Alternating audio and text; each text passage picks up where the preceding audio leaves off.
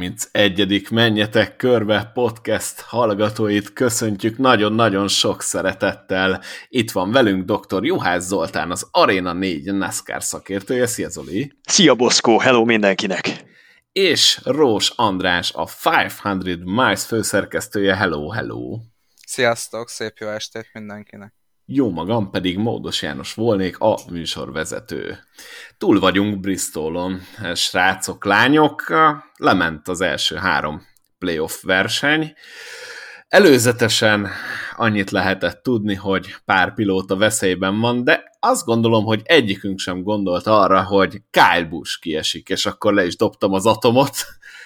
Kyle Busch kiesett a rájátszásból. Második motorhibája három verseny alatt, és ez komoly változásokat is von majd maga után a csapaton belül, hiszen Danny Hamlin meg is fogja kapni a Kyle a pit csapatát. Hogy látjátok ti ezt a szituációt? Szerintem kezdjük innen boncolgatni kicsit a Bristolban látottakat, aztán, aztán majd átmászunk a versenyre, de azt gondolom, hogy ez a legfontosabb, vagy az egyik legfontosabb vonzata a, hétvégi futamnak.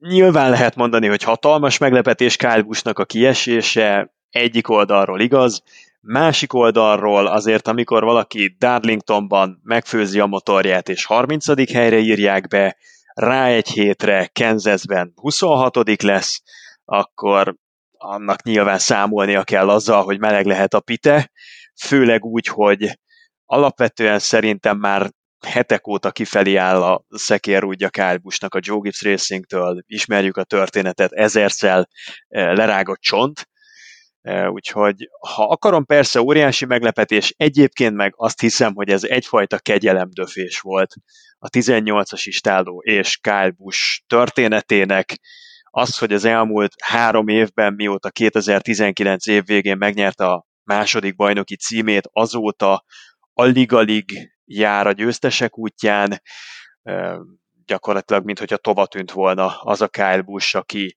aki versenyeket dominál, és mondjuk mondjuk 100 plusz kört vezet minden hónapban legalább egyszer, ez, ez teljesen megszűnt, és azt hiszem, hogy ennek fényében mégse lepődtünk meg azért olyan nagyon, főleg, hogy az alapszakasz sem sikerült igazán fényesre, addig voltak bónuszpontjai Kálnak, úgyhogy persze egy fájdalmas vesztesség, de valahol ez nagyon mélyen, nagyon régóta érett. Én azt gondolom, hogy igazat adok, Zoli, viszont viszont azért a, a szíve mélyén, meg a, a, a, inkább az agya mélyén az ember úgy gondolja, hogy, hogy ilyen kaliberű versenyzők általában kiszokták húzni a, magukat valahogy a, a, a rosszitukból, és, és legalább a legjobb nyolcig elmenetelnek. De hát itt láthattuk, hogy, hogy három milyen kaliberű versenyzőnek is így sikerült, mert én most már Tyler Redicket is, is oda tenném erre a polcra, és hát megmondom őszintén, hogy, hogy nem is igazán a Toyota-t állítanám pelengére, hanem, hanem úgy alapvetően Next gen ahogy Kevin Harvick is a, a Next Gen autót állította arra, tele voltunk műszaki hibákkal.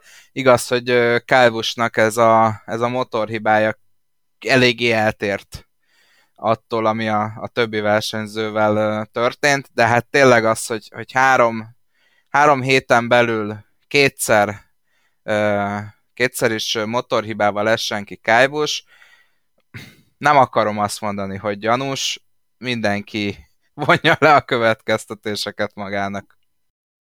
Sorra jönnek a Toyotás motorhibák. Martin Truex is ezen bukta el például a Darlingtoni versenyét, érről, csak úgy, mint Kyle Busch, és az egyetlen olyan fő része az autóknak, ami nem egyenbeszállítóktól érkezik, hanem az egyes istállók készítik fel, építik meg, az a motor.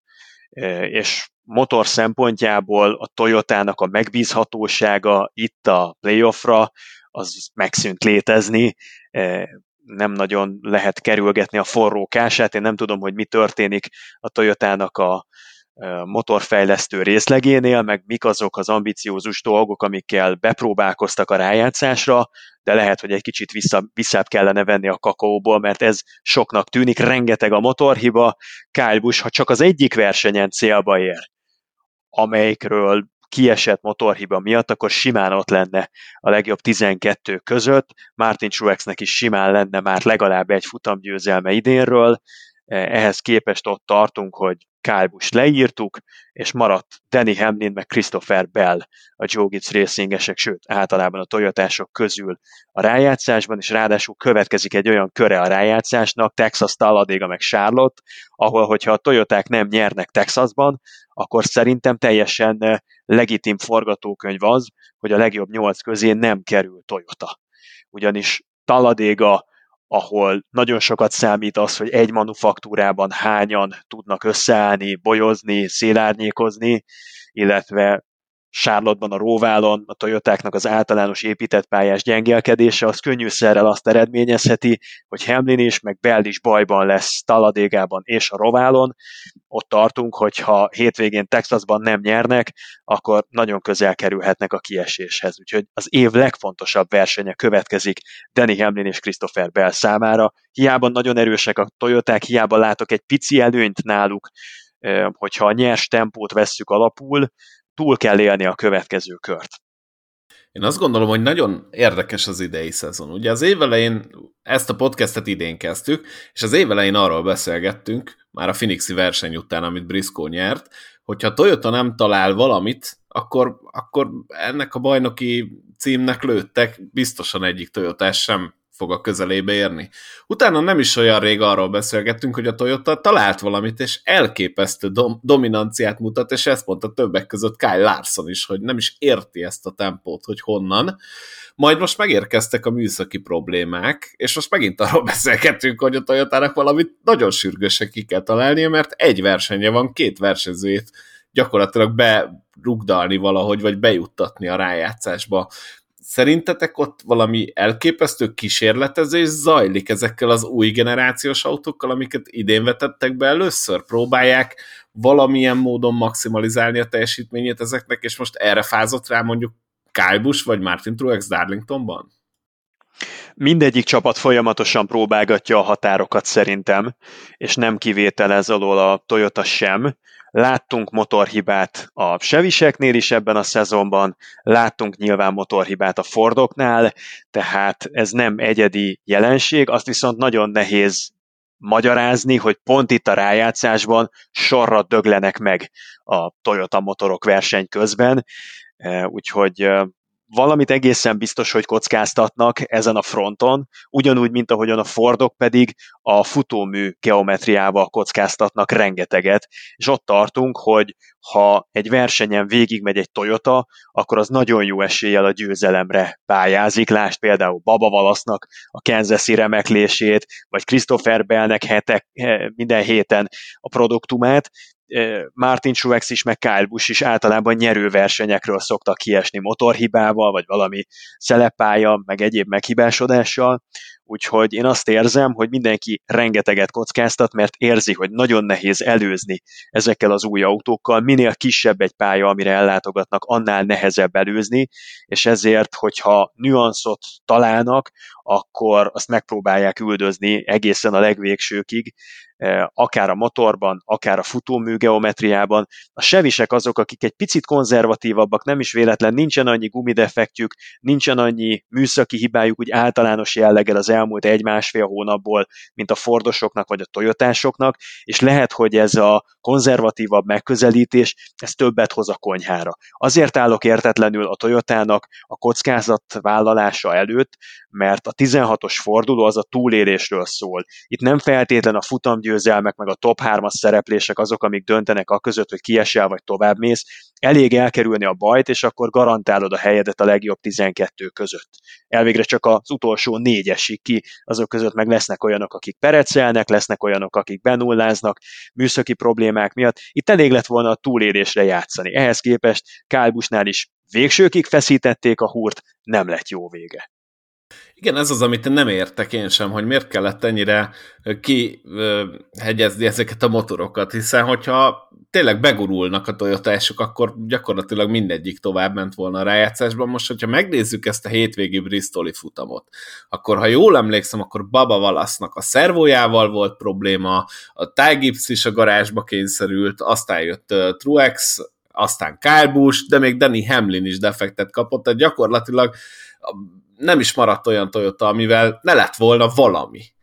És tényleg nem értem, hogy miért kellett ezt ennyire tényleg kihegyezni ezekre a futamokra, amikor, ahogy mondod, csak arra annyit kellett volna csinálni, hogy végig mennek, és valahogy ez nem sikerült, és innentől már nincs hova javítani. Tehát Kájbus kiesett vége.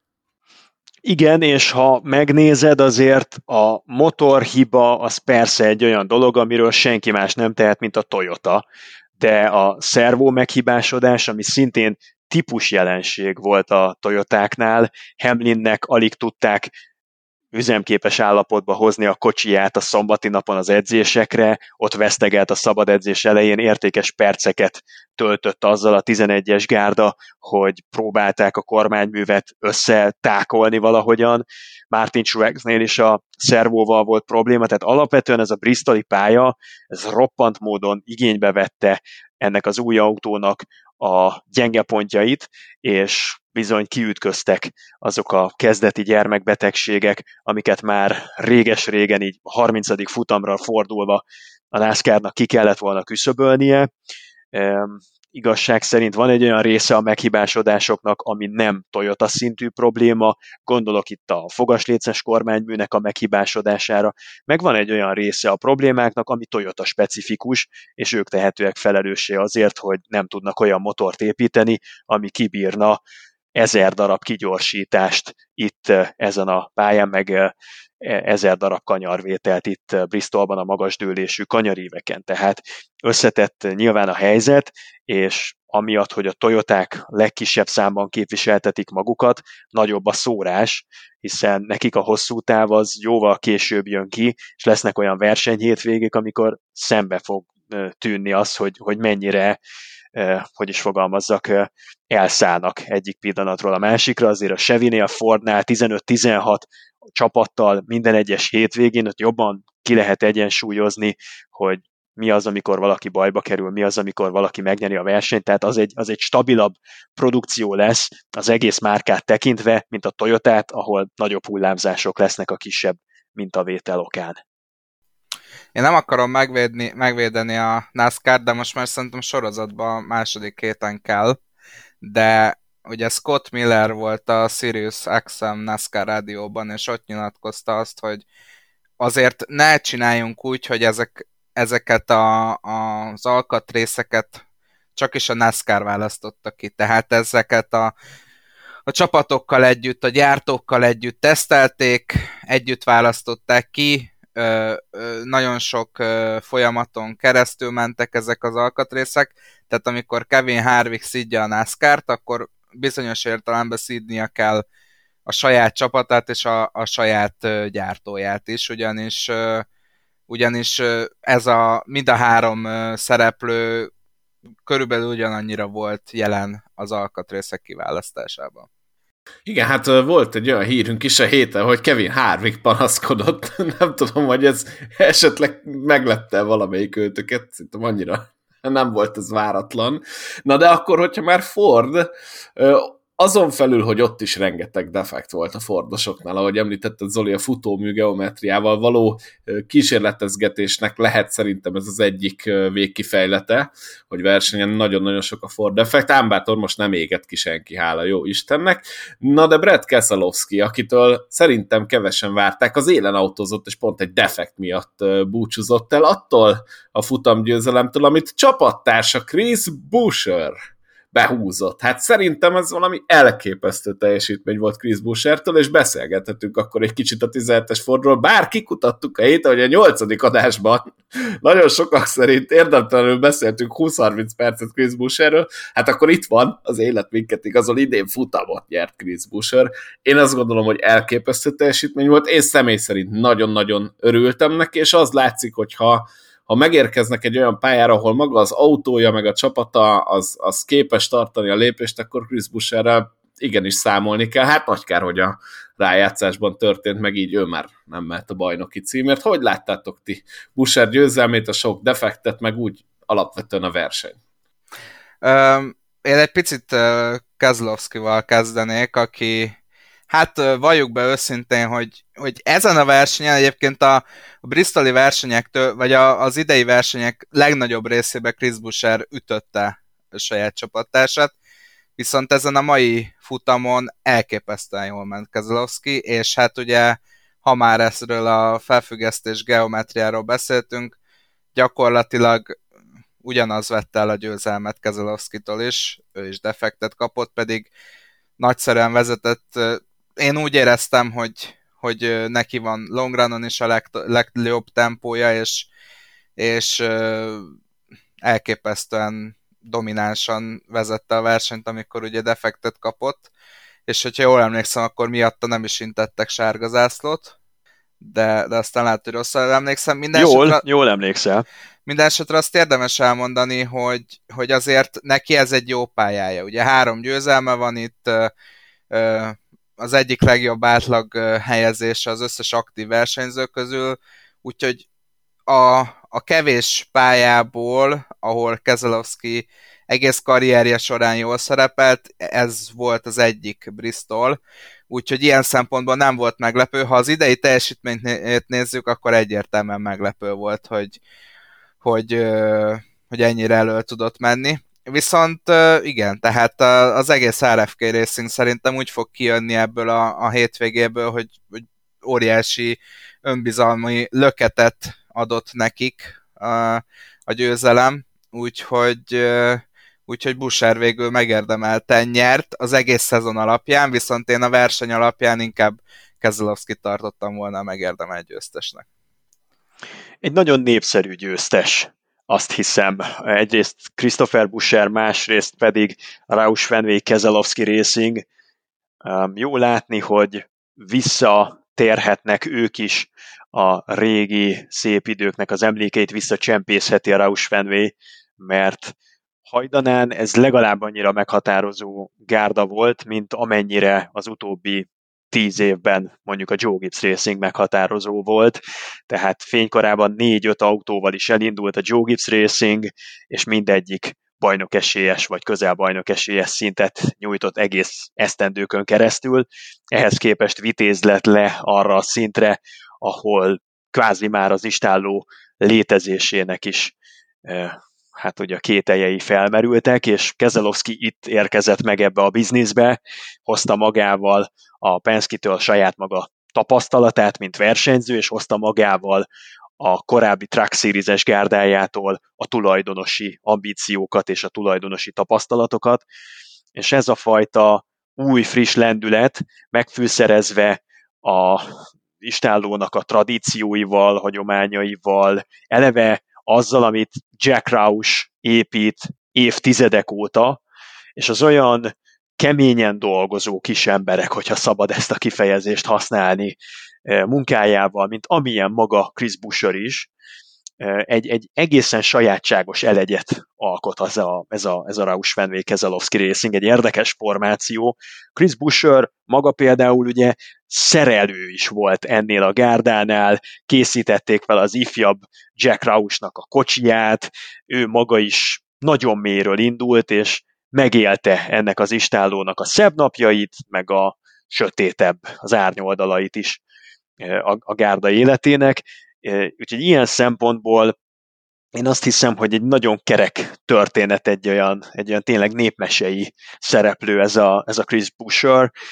Nem véletlen, hogy ott megszavaztuk neki a bizalmat, ezek szerint a nyolcadik részben, és, és megérdemelte úgy hiszem így a 20-30 perces kis eszmefuttatásunkat. Azt gondolom, hogy ő egyike azoknak a versenyzőknek, akik hozzák a régi klasszikus NASCAR pilótának a, az egyéniségét. Amikor, amikor el, elindul valaki egy, egy munkásosztálybeli családból, és átteszi a székhelyét Észak-Karolinába, ott feltűri az ingallért, és nagyon keményen elkezd melózni, aztán felfedezik, bizalmat szavaznak neki, megkapja a türelmet, hosszú éveken keresztül építkezik, benne vannak az álmatlan éjszakák, benne vannak az izzadságszagú hétköznapok, és időről időre, de de előkerül egy-egy futamgyőzelemmel. Az egyik legalul értékeltebb pilótája jelenleg a NASCAR Cup Series-nek Christopher Buscher. Én ezt kimerem jelenti, hogy konkrétan a legalul értékeltebb pilótája Christopher Busher a NASCAR-nak. Ugye ez a Christopher, ez most onnan jött, mert őt nagyon sokáig mindenki Chris Bushernek ismerte, de ugye a tévés közvetítések során az NBC-nél Dale Earnhardt Jr.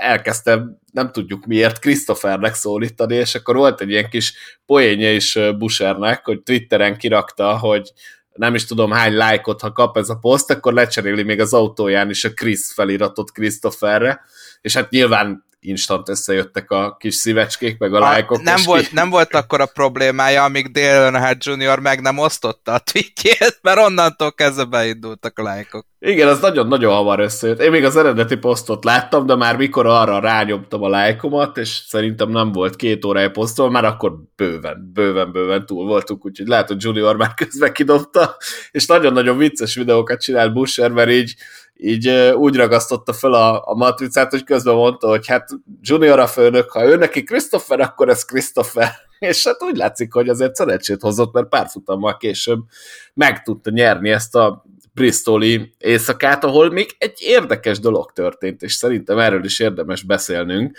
és, és azért én szoktam is emlegetni, meg szerintem beszéltünk már róla több alkalommal, és az Daniel Suarez és a baleset úgyhogy újabb balesetet okozott. Én azt gondolom, hogy Suarez, nem tudom, hogy azóta kiderült-e valami háttérsztori, hogy hogy mi történhetett Suárezzel, és ezt sima vezetői hibának tekintem megint, és pontosan ezek azok a szituációk, amik miatt őt én lejjebb szoktam rakosgatni pár polccal, és talán pont az utolsó adásban, vagy az utolsó előttiben beszéltük ezt végig, de hát újra láttunk egy hibát, összement Suárez Ricky Stenhouse Juniorral, én azt láttam, hogy az újraindításnál elveszítette az uralmát az autója fölött, és hát rengetegen belekerültek ebbe a balesetbe, és akik óriásit buktak többek között ezzel is, az pont a két Richard Childress racinges versenyző, Tyler Reddick és Austin Dillon, akik szintén kiestek a rájátszásból. Hogy láttátok ti Suarez manőverét, illetve miért kellett elbúcsúznunk Reddicktől és Dillontól? Suarez autója az egész éjszaka során vezethetetlen volt, legalábbis Suarez elmondásai szerint, úgyhogy talán csak időkérdése volt, hogy mikor pakolja falba. Nagyon nagy szerencséje volt szerintem Suáreznek, mert amilyen balul is elsülhetett volna ez az egész, hogy ezt így megúszta, és ott van a legjobb 12 között, az szerintem iszonyatosan nagy mázli. Dillon is, és Tyler Reddick is tovább jutottak volna, ha nincsen ez a baleset, ami egyébként még Alex Bowman is magával rántotta a szakadékba, és Suarez alapvetően jól jött ki a történetből, mert ugye Dillonnak azonnal fel kellett adnia a versenyt, Bowmannek is azonnal fel kellett adnia a versenyt. Igaz, Bowman akkor már matematikailag túljutott a választóvonalon, tehát garantált volt a továbbjutása, Austin Dillonnak viszont ezzel vált biztossá a kiesése, ami hogyha Dillon valahogyan végigmegy a versenyben, akkor akkor biztos, hogy nem következik be, mert olyan sokan küzdöttek vagy műszaki problémákkal, vagy voltak érintve a Suarez féle baleset által, hogy itt egy, egy sima 20. helyjel Austin Dillon garantáltan tovább jutott volna, na ettől fosztotta meg őt Daniel Suareznek a balesete, és az a vicces helyzet alakult ki, hogyha megnézzük, hogy kik estek ki a legjobb 16 közül, akkor azt látjuk, hogy csak és kizárólag olyan versenyzők, akik vagy Richard Childressnek vezettek, vagy Richard Childressnek vezetnek, vagy Richard Childressnek fognak vezetni. Senki más nem búcsúzott, csak a két mostani aktuális pilóta, Reddick és Dillon, valamint a múltban itt sikert sikerre halmozó Kevin Harvick és a jövőre ideérkező Kyle Busch. Már egy picit érik nálam a hét vesztese kategóriának a győztese, de erről majd beszélünk később. A verseny egyébként nekem különösebben nem tetszett. Hát ezt meglepve hallom, hogy neked nem tetszett, mert Andrisa meg pont azt beszéltük, hogy micsoda izgalmak vannak, és igazából úgy telik el ez a pár óra, hogy észre se vesszük. Mi, mi volt a probléma?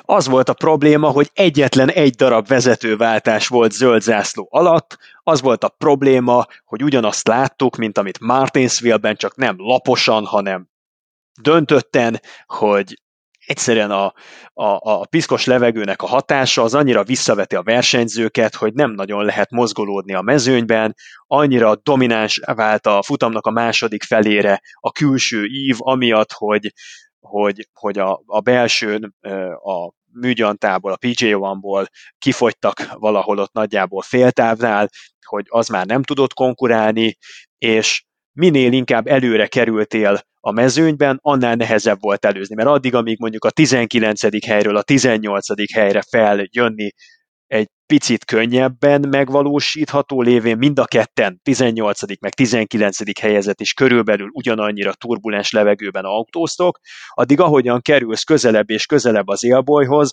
az előtted lévőt annál nehezebb megelőzni, mert neki annyival tisztább a levegője. Arról már nem is beszélve, hogy milyen dolog a második helyezetnek az elsőt megelőzni, kvázi tényleg a lehetetlennel határos. Úgyhogy nekem emiatt nem tetszett a verseny, és amiatt sem tetszett a verseny, hogy nem egyfajta a szó jó értelemben, jó értelmében vett túlélési verseny volt, ahol állóképességnek, idegeknek, technikának egy igazi jó tesztje lett volna ez az 500 kör, ahol tényleg csak a legjobbak tudtak elmenni a végéig, hanem vannak olyan tényezők az autókban, olyan rejtett hibák a beszállított alkatrészekben, amiket Bristol nagyon csúnyán előtérbe hozott, fellebbentette a fájtlat, és azt látjuk, hogy mesztelen a király. Kevin Harvicknak ugye napjában kétszer jó irányba mutatnak az óra mutatói. Ebben történetesen igaza van, hogy megengedhetetlen, hogy, hogy ilyen szintű inkonzisztencia jelentkezzen az egyenbeszállítóktól érkező alkatrészekben, mert tényleg néha lottósorsolási jellegű, hogy ki az, aki el tud vergődni egy versenynek a végéig, meg ki az, akinél beüt a krak, és mondjuk kigyullad az autója, mert összegyűjti a gumitörmeléket, olyan a Mustangoknak az része, vagy mondjuk a szervó mondja fel a szolgálatot, mint ahogyan Alex Bowman autójában, vagy Martin Truexnek a kocsijában. Tehát ez a fajta variancia, ez nem az egészséges variancia volt nálam. Úgyhogy se a versenyzésnek a képe, az összhatása nem tetszett, se ez a fajta plusz faktor, ami, ami tényleg irreálissá tette helyenként ezt a versenyt.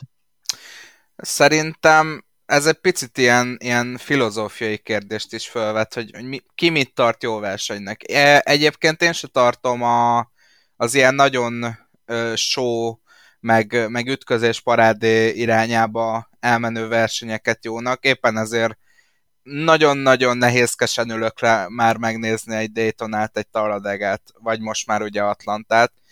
De, de annyi dráma volt, és, és annyi olyan dráma volt, hogy, hogy folyamatosan ugye azt kellett nézegetni, hogy, hogy kinek ki hogy, jut, hogy tud bejutni, és, és megmondom őszintén, hogy szerintem ez, ez, ez egy ilyen típusú versenyen, ez jó.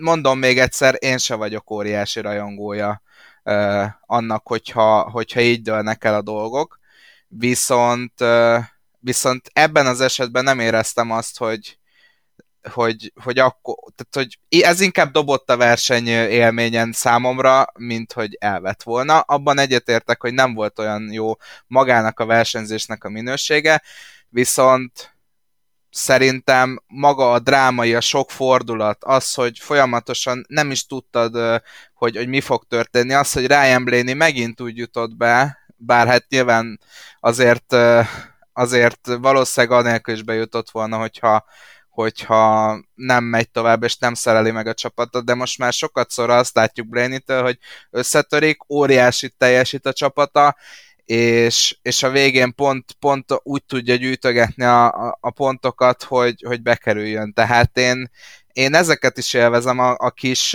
a kis szenvedéseket, a kis óriási tiszteletről tanúbizonyságot tevő küzdéseket, tehát én szerintem ezt is lehet értékelni egy versenybe, és azt, azt meg hogy ez megvolt ebben a versenyben. Itt a Ryan Blaney-t említetted, és én is őt akartam fölhozni, tehát ez, ez valami új taktika lehet a Blaney-nél, hogy a verseny elején összetöri, vagy az verseny elején történik vele valami katasztrófa, és akkor utána bemutatja, hogy egy teljesen roncs autóval hogy kell tovább menni a rájátszásban. Ugye Blaney-nek gyakorlatilag esélyesen volt versenyezni, végig egy ilyen, ilyen rommal ment, és hogy még ilyen neszesánta itt egy púp jelleggel, ugye megkapták a, a négy versenyre szóló eltiltást, ugyanis Blaney-nek leesett a kereke, ami miatt ugye ilyenkor eltiltják a csapatvezetőt, meg a szerelőket, úgyhogy ő, ő neki nem lesz egyszerű továbbra sem ez a rájátszás, hogy ő az egyetlen, aki győzelem nélkül került be a legjobb 16-ba, itt a drámák miatt tovább jutott a legjobb 12 közé, és akkor most a crew chief nélkül neki lehet vágni a következő négy versenynek. Szerintetek Blaney-nek sikerül ezt így abszorválni majd, és tovább jutni innen, vagy, vagy nagyjából ez volt a szezon vége, és ide is kinkeserve se jutott el? Én nem írnám le az ifjú Ryan Blaney-t. Van még ott bőven nafta a, tar- a tarsolyban, úgyhogy szerintem Bléninek még a szebb napjai hátra vannak ebből a szezonból. Persze, az most kellemetlen lesz, hogy Jonathan Hessler nélkül és két csapattag nélkül kell részt vennie a texasi futamon, a Talladégain, meg a Charlotte Róvá versenyen, és még ha tovább jut bajnok aspiránsként, akkor Las Vegasban is. A két intermediate helyszínen lesz a legnagyobb hátráltató tényező, hogy nincsen ott a megszokott pit csapata a teljes létszámban, viszont ettől függetlenül ma már azt nagyon könnyen át tudják hidalni, hogy Jonathan Hessler nem utazhat el a versenyhelyszínre, hiszen leül szépen Észak-Karolinában a Team Penske főhadiszállásán, és tolba mondja ugyanúgy a versenyt, mint hogyha ott ülne a pitboxnak a legtetején, tehát ilyen szempontból én nem féltem. Annyi pehje van Bléninek, hogy a másik két Penskis gárda is érintett a rájátszásban, tehát még csak azt sem mondhatja, hogy esetleg valakitől kölcsönkér két erős embert, mert Szindriknek és Logánónak is szüksége van a legjobb szerelőkre, tehát persze ilyen szempontból egy hátrány, de ha valamikor a rájátszás során el kell veszíteni négy versenyre a szerelőidet, akkor én pont ezt a következő négy versenyt választanám ki. Nincsen közöttük short track, nincsen közöttük nagyon trükkös, nagyon nehéz pitród, és egyik versenyre se gondolnám, hogy ilyen 10 plusz kiállás adódna, mint ami például simán előfordulhat Homestead Miami-ban, simán előfordulhat Martinsville-ben, vagy Phoenixben, de akár lehetne mondani Bristol, darlington is, kansas is, tehát ehhez képest egy teljesen nyugodtabb, kímélő mosás lesz a, a következő pár hét a pit csapatok szempontjából. Egyébként óriási verseny, ez meg késhegyre menő küzdelmek, de önmaguk a pit csapatok nem ezeken a soron következő versenyeken fognak legjobban megizzadni, úgyhogy én Blénit egy pillanatig nem írnám le. Egy dolgot magyarázzatok meg nekem, amit én nem tudok feldolgozni, hogy a győztes stratégiát, amit Chris Busherék kiválasztottak, hogy az utolsó pit csak a két jobboldali gumit cseréljék, azt miért nem választották többen?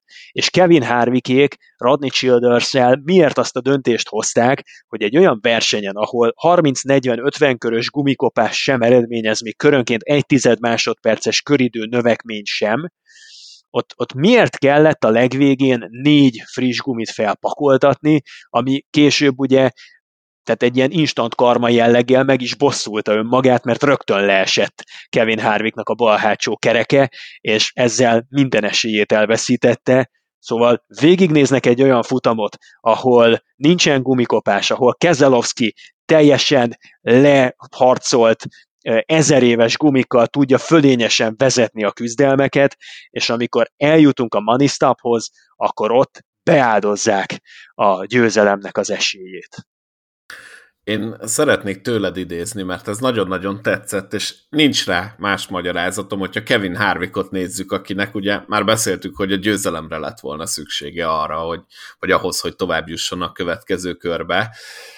Uh, Stuart Haas Racing, amiből három dolog hiányzik, a Stuart, a Haas meg a Racing. Ezt most is láttuk. Tehát van egy pilóta ennél a csapatnál, akiről még mindig nem beszéltek, csak a következő adásban, egyébként nyolcadik helyen végzett, de tehát egészen elképesztő, amit a Stuart House az idei évben is mutat.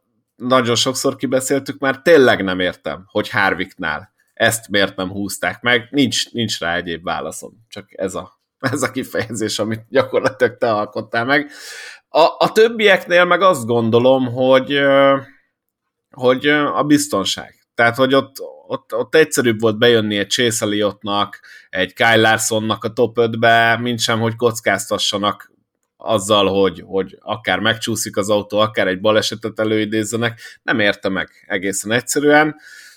Én azt gondolom, hogy abban a helyzetben voltak ezek a pilóták a rájátszásban, hogy, hogy csak így be kellett gurulni, és ők megtették. De miért? Tehát miért voltak olyan helyzetben, amikor egy győzelemmel öt bónuszpontot kapsz? Az rengeteg. Hát látjuk, hogy mennyi múlik az, hogy kiesel vagy tovább jutsz.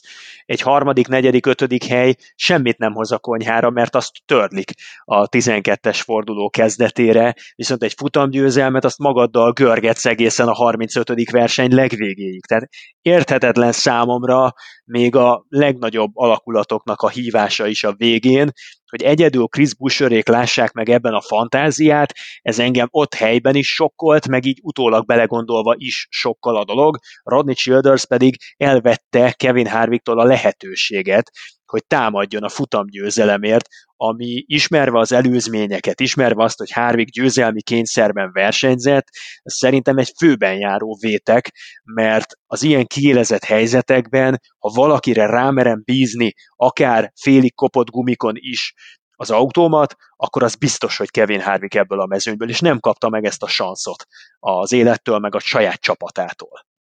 Igen, ugye a Harvicknak, amikor leesett a kereke, akkor visszaesett a mezőnyben, és, vagy a mezőnybe, és jól látszott az, amit az imént is említette, hogy nem nagyon lehetett onnantól kezdve előzni. Tehát az ő versenye ott meg volt pecsételve, és ez lett volna az egyetlen kiút az én meglátásom szerint is. Tényleg, tehát SHR, nem, nem tudok rá egyszerűen mást mondani, meg más magyarázatot adni. Ez, ez a Stuart House Racing 2022-ben, egyébként ez volt 2021-ben is. Nem tudom, tényleg ott teljesen át kéne alakítani a csapatot. Ugye most már biztos, hogy nem érkezik Kyle Busch, Harvick ki is fejezte emiatt a szomorúságát, inkább hosszabbítottak azzal az Arik Almirólával, aki egy végtelenül szimpatikus fiatalember, de nem gondolom, hogy megváltaná ezt a csapatot. Kevin Harvick lassan a karrierje vége felé kacsingat, és akkor marad a két fiatal a Stuart házán, nem tudom, hogy kire fognak támaszkodni. Megmondom őszintén, engem az is meglepett, hogy Chase Briscoe tovább jutott egyáltalán a rájátszásban, az sem sokon múlt. Zoli, nem tudom, hogy a többi csapat miért nem vállalta ezt be. Teljesen logikus, amit mondasz, viszont én annyira káoszosnak éreztem ezt az estét, annyi volt a kérdőjel, ott a Szindriknek is egy-egy ponton múlt, hogy lehet, hogy a csapatok nem akartak ebbe már jobban kockázatot vinni, vagy még több kockázatot vinni, nehogy valamelyik másik pilótájuk, akár a 18. helyen valahogy megszívja és kiessen. Én ezt az egyet tudom elképzelni, és ez valahol logikus is. Nem tudom, hogy miért nem voltak bátrabb emberek. Én minden esetre örülök Chris Busher győzelmének, mert én sírtam konkrétan. Én tudjátok jól, hogy nekem is mindig van egy teóriám, csak hogy nem maradjak csöndbe és elmondjam a teóriámat, nincs teóriám. Tehát, hogy én is teljesen értetlenül állok. Én általában megpróbálom ezeket mindig objektíven nézni stratégiai szempontból, mert mert egyébként tényleg sokat tanulhat, akár még a szimulátoros versenyekre is az ember. Egy ilyen pályán, ahol ahol ennyire fontos a track position, nem, nem, nem értem én se, hogy, hogy miért nem próbálták meg többen. Főleg annak a tudatában, hogy azért, hogyha jól emlékszem, akkor a, a 16-ból abban a pillanatban körülbelül már 10 bejutó helyen voltak a rájátszás következő szakaszába. Szerintem Chase Elliot volt az egyetlen, aki ezt a két kerekes taktikát még, még megpróbálta Chris Busheren kívül, hogyha jól emlékszem, de lehet, hogy Elliot is négyet cserélt. Szerintem kettőt cserélt, és Elliot is annak köszönhetően jött föl végül a második helyre, mert az egész versenyen nem járt ilyen előkelő pozícióban. Én, én, én tehát tényleg, tényleg nem értem, nem értem ezt a döntést Nyilván nem Austin Sindriken kéri az ember számon, mert neki az volt a legfontosabb, hogy valahogyan tolja be a biciklit, és akkor hajszálon múlik, és, és éppen sikerül a választóvonal fölé kerülnie, de lettek volna ott olyanok, Kevin Harvickon kívül is, akiknek ez lett volna az egyetlen lehetőségük, hogy valamit kimenekítsenek ebből a Bristoli versenyből, egy elherdált esély megint sokak számára, viszont Busher tökéletesen élt azzal a lehetőséggel, amit adott neki a csapat. Klasszikus példája annak, amikor versenyző és csapatfőnök olyan szimbiózisban mozognak, hogy az egyik feltétel nélkül megbízik a másikban, és másik megbízik az egyikben, mert ahhoz kell egyfajta nagyon komoly bizodalom a crew chief oldaláról, hogy azt mondja, hogy egy utolsó sorsdöntő pitkiállásnál nem kérjük a négy friss gumit, Chris az képes lesz arra, hogy megnyerje a versenyt két kopott baloldali gumival is. És Chris Busher pedig hiába volt ott több más versenyző, akik frissebb abroncsokon támadták a végén, nem nagyon akart apadni az előnye. Chase Elliott tudott faragni, de Elliottnak is emlékeim szerint két friss abroncsa volt, tehát neki se adódott gumi előnye, a többiek pedig a turbulens levegőben hiába jöttek friss szetteken, nem volt érdemi esélyük. Ha még száz körön keresztül tart a verseny, akkor se tudták volna Bushört befogni. Igazából mattot adtak a mezőnek, és nem sokon múlott, egy Kezelowski féle defekten múlott, hogy akár kettős győzelmet arasson a Rausch ami tényleg botrányosan nagy világra szóló meglepetés lett volna. Így viszont nyugodt szívvel még rá se tudom mondani, hogy meglepetés lett volna Bushernek a győzelme, mert akárha visszaemlékeztek a szonomai versenyre, az is nagyon jól sikerült, azt is simán megnyerhette volna Busher, vagy éppen Richmond, ami karakterében egy mégiscsak egy, egy short track, ahol a piszkos levegőnek ugyanúgy nagy a hatása, mint Bristolban, az is jól sikerült neki, ott is győzelmi esélyei voltak, tehát minden szempontból én is azt gondolom, hogy, hogy egy népszerű győztes és egy megérdemelt győztes, 29 verseny, 19 különböző futamgyőztes. Na ez aztán tényleg olyan statisztika, ami, ami a szezont megelőzően a legvadabb rémálmainkban se hiszem, hogy, hogy felvetült volna bárkiben, és ott tartunk, hogy ez simán lehet akár 21-22 különböző futamgyőztes is, mire Phoenixbe elvergődünk. Igen, ez egészen elképesztő az idei NASCAR szezonban, viszont én még egy dolgot bedobnék, amit nem értettem a futam alatt, és ebben kérlek segítsetek ki, amikor Kyle már megvoltak a problémái, és nagyon számolgatott mindenki, hogy most bejut-e, nem jut-e be, egy pont ide, egy pont oda, hú, így, hú, úgy, akkor miért? Küldöd vissza a 23-11-es srácokat, hogy a Kyle Busch-tól még vegyenek el pontot azzal, hogy több tíz kör hátrányban csak körözgetnek a pályán. Na ennek mi volt az értelme? Végül nem ezen múlott, de nagyon-nagyon sokáig úgy nézett ki, és Szindrik miatt ö, lett más a végeredmény, de nagyon-nagyon sokáig úgy nézett ki, hogy Kyle Busch gyakorlatilag a márka társai miatt fog kiesni a rájátszásból. Mondom a hivatalos álláspontot. Laoletta a 23-11-esnek az elnöke, azt mondta, hogy a 23-11-es gárda és a Joe Gibbs Racing két különböző csapat, két különböző istálló, nincsen közöttük olyan jellegű kooperáció, ami azt indokolná, hogy Baba Valaszt távol tartsák a versenypályától, amikor lehetősége van a 34. helyről a 29-re feljönni, mert könnyen lehet, hogy a szezon végén ez dönt a között, hogy a tulajdonosi pontversenyben Baba Valasznak a 45-ös számú gárdája a hatodik helyen, vagy az ötödik helyen zár, vagy mondjuk a tizenkettedik helyen, és ez nyilván dollár százezreknek, dollár millióknak befolyásolja a sorsát. Tehát ez a hivatalos magyarázat. Én továbbra is szürreálisnak és megbotránkoztatónak tartom, ami történt, de ez a hivatalos álláspontja a 23-11-nek. Igen, ez remek. És akkor most nézzük a valóságot, hogy a 2311 csapatnak az egyik tulajdonosad az a Danny Hamlin, aki a Joe Gibbs Racingnél versenyez, mint szerződtetett pilóta. Innen a Toyotás kapcsolat. Gyakorlatilag ez kellett ahhoz, hogy meg tudja csinálni ő ezt a másik csapatot, én legalábbis ezt gondolom, hogy kimondhatjuk.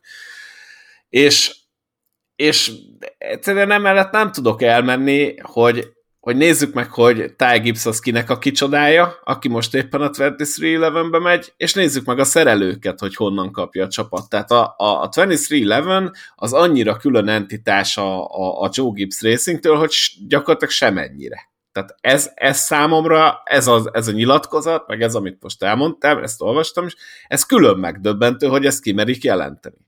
Tehát igazából itt beszélgessünk arról, hogy senkit nem érdekel már, hogy mi lesz Kyle az idei évben. Mert szerintem ez sokkal közelebb áll a valósághoz, mint, mint ezek, a, ezek a marketing bullshitek, meg hablatyok, amiket itt előad gyakorlatilag mindkét gárda.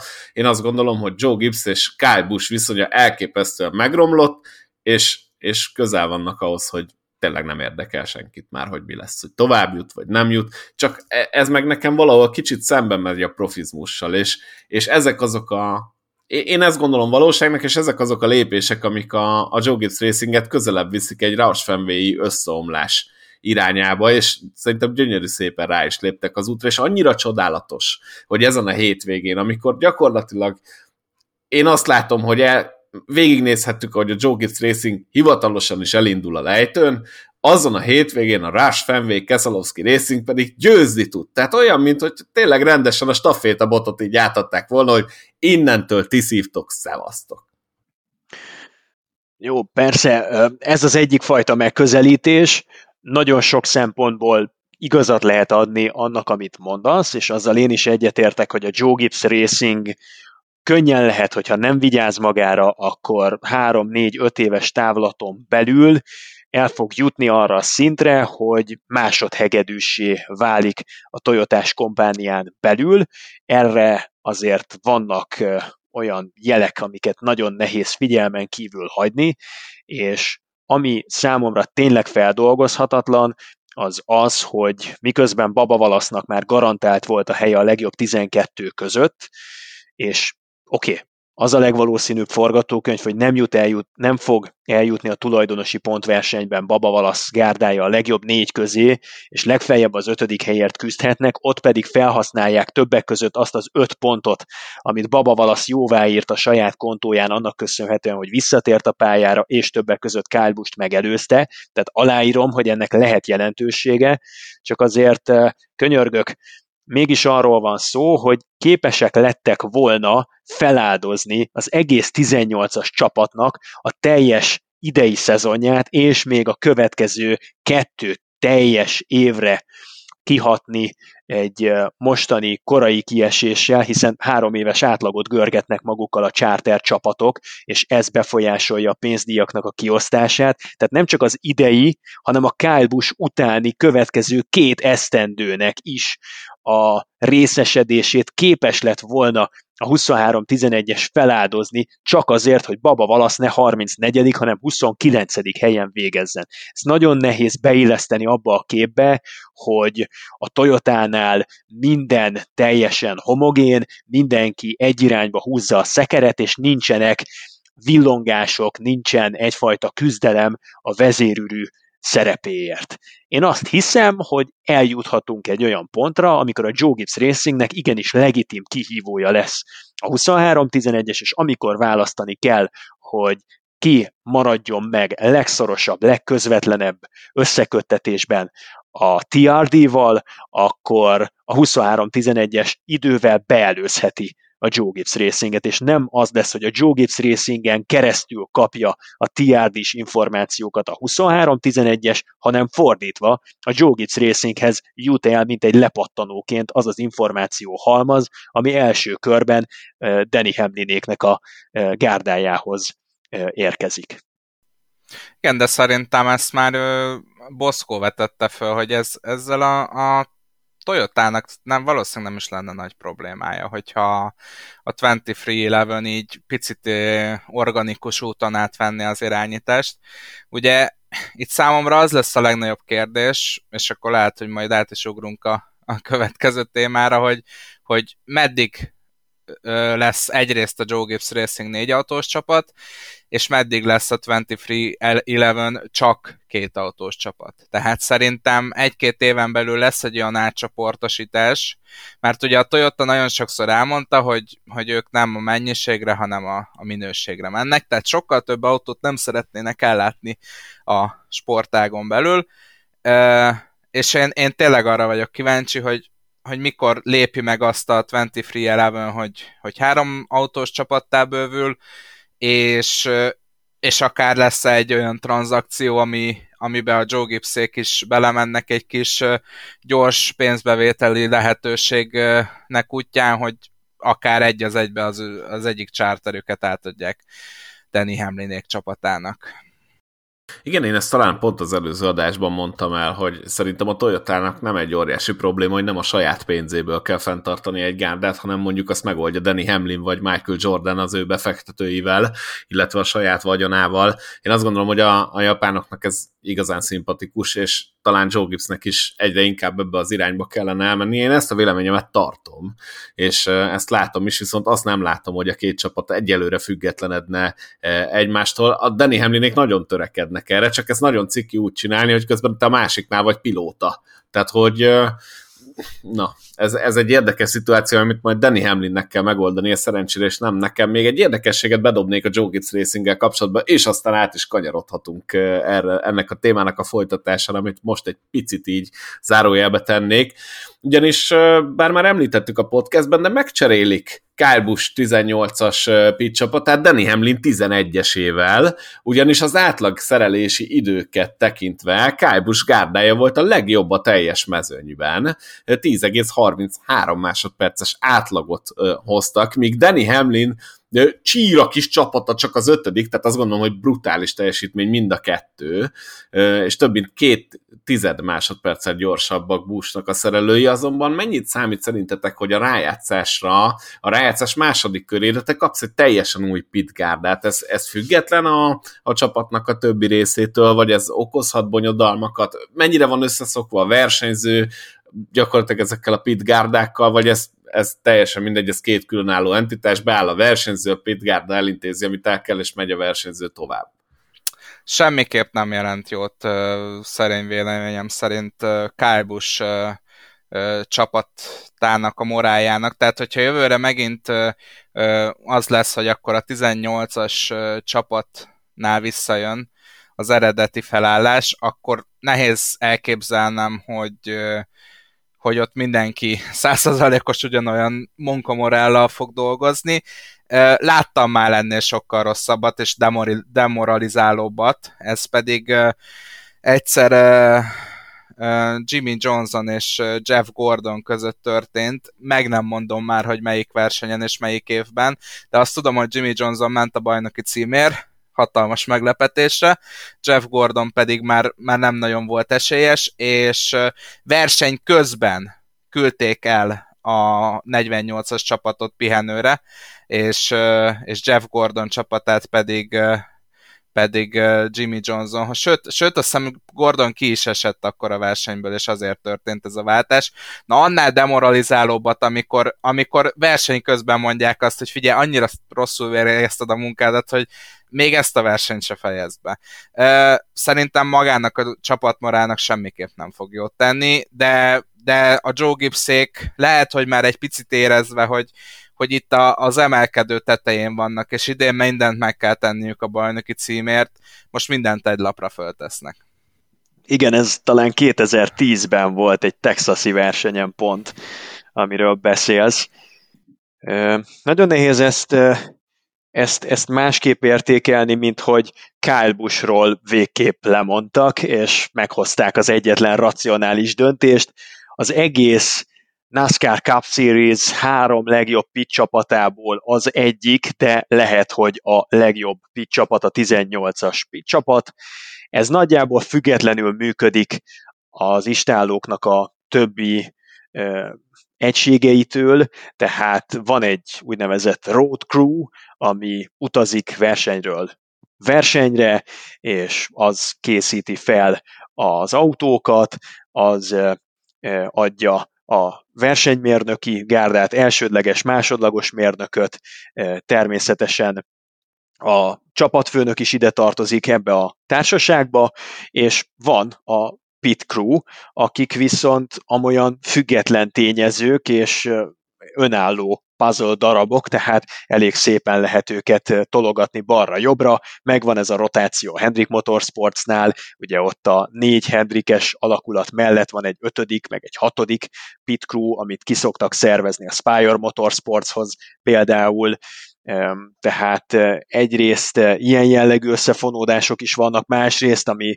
lesz majd jövőre, hogy a Peti GMS az a Joe Gibbs Racing-től fogja kölcsön kapni a pit csapatokat, a Joe Gibbs Racingnek az ötödik, hatodik pit csapatait, valószínűleg olyanokat, akik jelenleg a 23-11-esnél szervizelnek. Tehát ezek gyakorlatilag ilyen külön sejtek a csapatokon belül, és könnyedén átverbuválhatóak, átvezényelhetőek egyik hétről a másik hétre, anélkül, hogy ez bármiféle problémát idézne elő.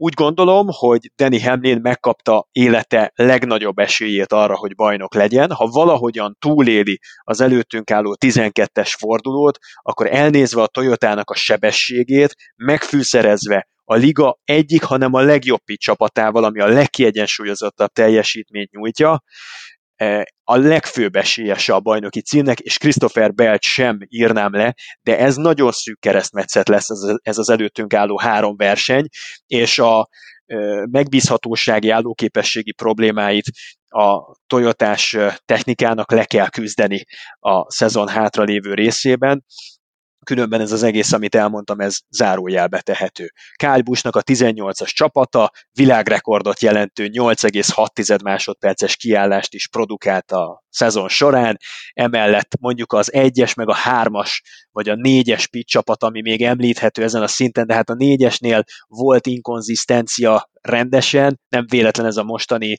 ö, büntetés is, bár Rodney Childers mondta, hogy valójában ott se a ö, csapattagok hibáztak, hanem, hanem egy rajtuk kívülálló ö, műszaki probléma lépett fel.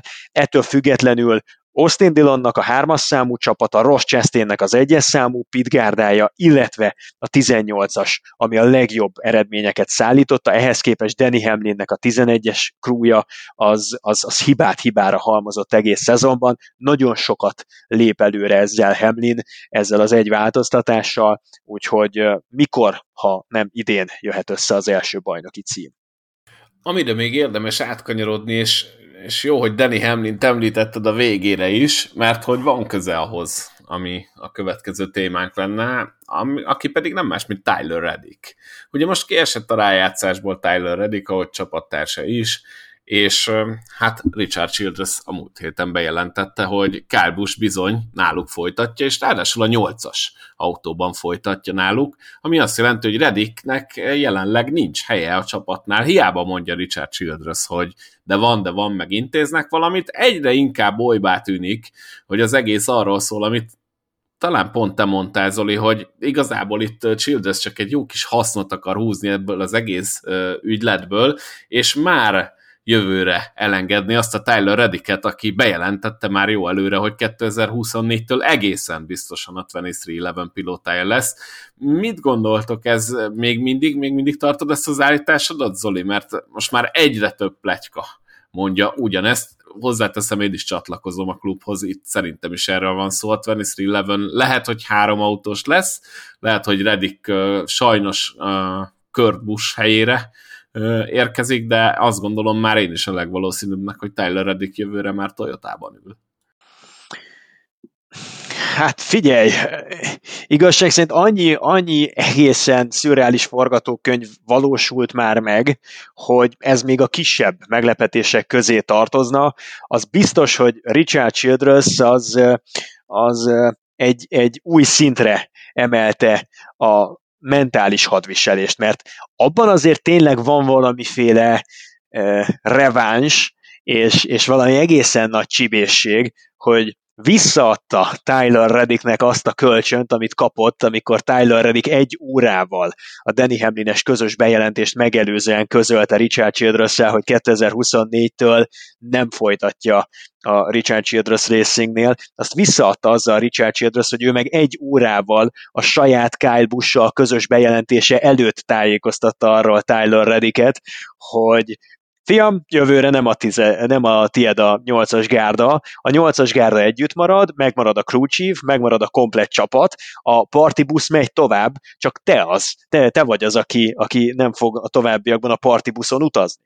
Úgyhogy e, e, ilyen szempontból Richard Childress nagyon kavarja a dolgokat, és, és erőt mutat e, a zöld asztalnál, a tárgyaló asztalnál is, Valószínű, hogy van ebben egy vezércsel, tehát szeretné Danny Hamlinéket kihozni a komfortzónából, és talán felsejlik egy olyan jövőkép, hogy Richard Childress mindenképpen jól jár a 2023-as szezonra, mert akár marad ott velük Tyler Reddick a Richard Childress Racingnél, kvázi nagyon olcsón van egy nagyszerű versenyzője, akit akár távol is tarthat egy éven keresztül Richard Childress az élmezőnytől. Tehát lehet, hogy egy olyan levitézlet, levedlet alakulatot indít, most, hogy open csapatként, vagy charteresként, az szerintem részletkérdés, aminek nincsen igazi esélye a futamgyőzelmekért küzdeni, ott elvegetál a 15-től a 30. helyig valami kis kisegítő csapattal, mert nagyon nehéz látni, hogy honnan az ördögből tudna felvirágoztatni és bajnok esélyessé tenni a semmiből egy harmadik autót Richard Childress, aki évek óta csak két kocsit készít fel hétvégéről hétvégére. Úgyhogy ebben lehet, hogy van egy ilyen, hogy Tyler Reddicket egy picit parkoltatja, meg Danny Hamlinéket arra kényszeríti, hogy vásárolják ki Rediket a 2023-as szerződéséből. És az meg megint nem két filder lesz, megint csak Richard Childress jár jól, Ugyanakkor azt tegyük hozzá, hogy szerintem Childress se azzal kalkulált, hogy nem lesz kocsi a legjobb 12 között, és hogy a tulajdonosi pontversenyben nagyon hamar elvéreznek, és legfeljebb az ötödik helyért, realisztikusabban nézve valószínűleg ott a tizedik, tizenkettődik helyekért mehetnek Redikkel és Austin Dillonnal ebben a szezonban, tehát van is olyan folt, olyan hiányosság a büdzsében, amit érdemes majd valamilyen módon betömködni. Szóval egyik oldalról lehet, hogy ez egy vezércsel, és lehet, hogy elindítja a dominókat, Kördbusnak az egészségén, meg Kördbusnak az orvosain nagyon sok minden múlik. A mai napon egyébként tesztelnek, és a Miami teszten a 23-11-esnek az egyik autóját John Hunter Nimacek vezeti, ami szerintem akár azt is jelentheti, hogyha Kurt nem tér vissza, és Ty Gibbs megy a 18-asba, Reddick pedig nem csábítható át, vagy nem igazolható át a 23-11-esbe, akkor John Hunter némecseket tartják meg talomban. Igen, és nemecsekről egyébként még azt is érdemes megemlíteni, hogy amikor ugye végül Ty Gibbs jött Kurt Busch helyére. Ugye nagyon sokáig az volt beírva, hogy, hogy Nemecsek fogja helyettesíteni bármelyik versenyzőt, hogyha történik vele valami. Aztán hát valaki meghozta a döntést, nyilván tudjuk, hogy kicsoda, hogy Ty Gibbs-et kéne beültetni abba a 23-11-es autóba, úgyhogy én abszolút nem lennék meglepedve, meg, meglepve, hogyha nemecsekkel kezdenek valamit nem is, nem is tudom, hogy ő hány éve, de azért ő már elég régóta koptatja a nevelőszériákban a Toyotával az aszfaltokat, meg a beton borításokat, úgyhogy hát egy lehetőséget szerintem megérdemelne, de nagyon sok mindennek kell úgy történnie, eh, amiket ugye föl is soroltál, hogy ő, ő bekerüljön bármelyik autónak az ülésébe a front row nem váltotta meg a világot, amikor beültették egy teljes szezonra két évvel ezelőtt a Cubba John Hunter némecseket. Nem ment olyan nagyon rosszul, kb. ugyanaz a szint szerintem, mint amit idén Todd Gilliland tud, e, viszont ott, ott nem nagyon látszott az a fejlődési ív, amit én Todd Gillilanden azért jobban észre veszek, tehát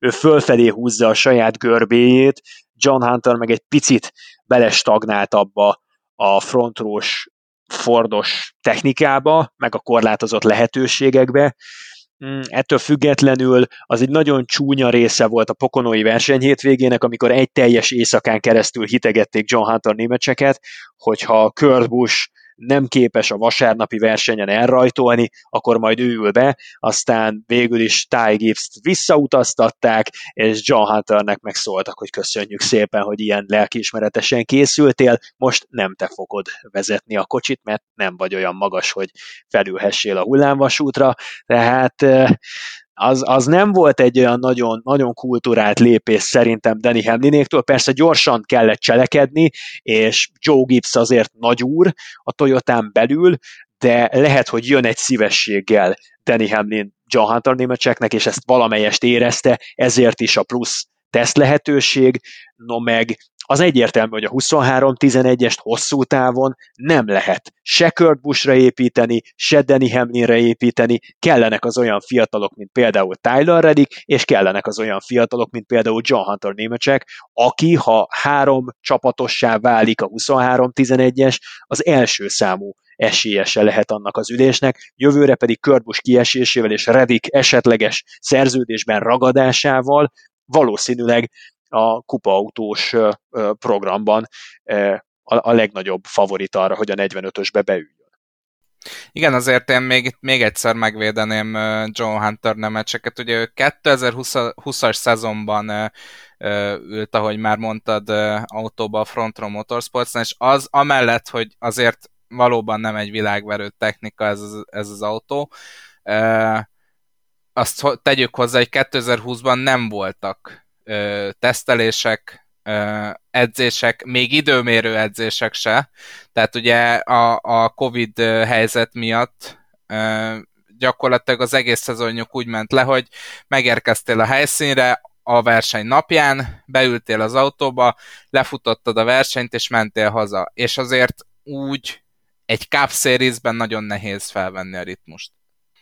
Én ezzel csak egyet érteni tudok, úgyhogy nincs hozzáfűzni valom. Ha gondoljátok, egy dologról tudunk még beszélni itt a hét embere és vesztese és erkölcsi külön díjas a választásunk előtt, mégpedig az, hogy hogy áll most a rájátszás, kik azok, akik bejutottak a legjobb 12-be, és kik azok, akik szerintetek nem fognak már ebből a körből tovább menni.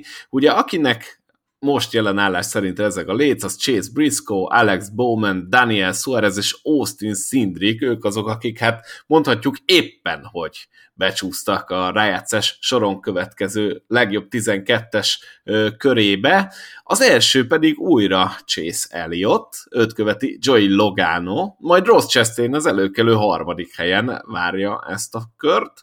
Kyle Larson negyedik, William Byron ötödik, Danny Hamlin a hatodik, Christopher Bell hét, és Ryan Blaney a nyolcadik. Kit gondoltok, hogy nem fog már a legjobb nyolc közé ezek közül a nevek közül tovább menni? Tavasszal tettem egy olyan kijelentést, hogy Christopher Bell számára ez lesz a végállomás, a 12-es forduló, és én ehhez tartom magam.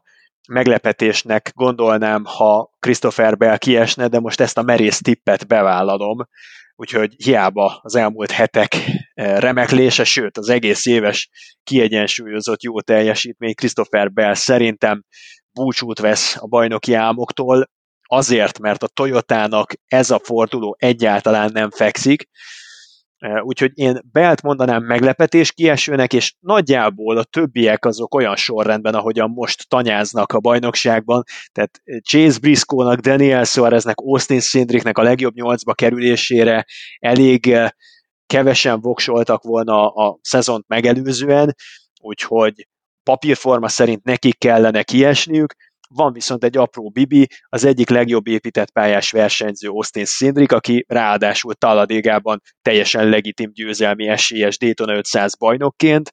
Eh, Daniel Suareznek a kocsia az intermediate oválokon az egyik legjobb ebben a szezonban, és Alex Bowmannek is fekszenek az intermediate oválok, eh, akik most ott tanyáznak a választóvonal alatt. Briscoe is nyert már idén versenyt Phoenixben, és nagyon jól ment a Daytona 500-on, úgyhogy meg egyébként is voltak neki győzelmi esélyei Charlotte-ban is, úgyhogy nagyon nehéz ilyen pici pontkülönbségeknél bármiféle erős sorrendről beszélni, de ha nagyon mondani kellene valamit, akkor én azt mondom, hogy Christopher Bell-től fogunk búcsút venni, Suarez-től, Szindriktől és Briscoe-tól.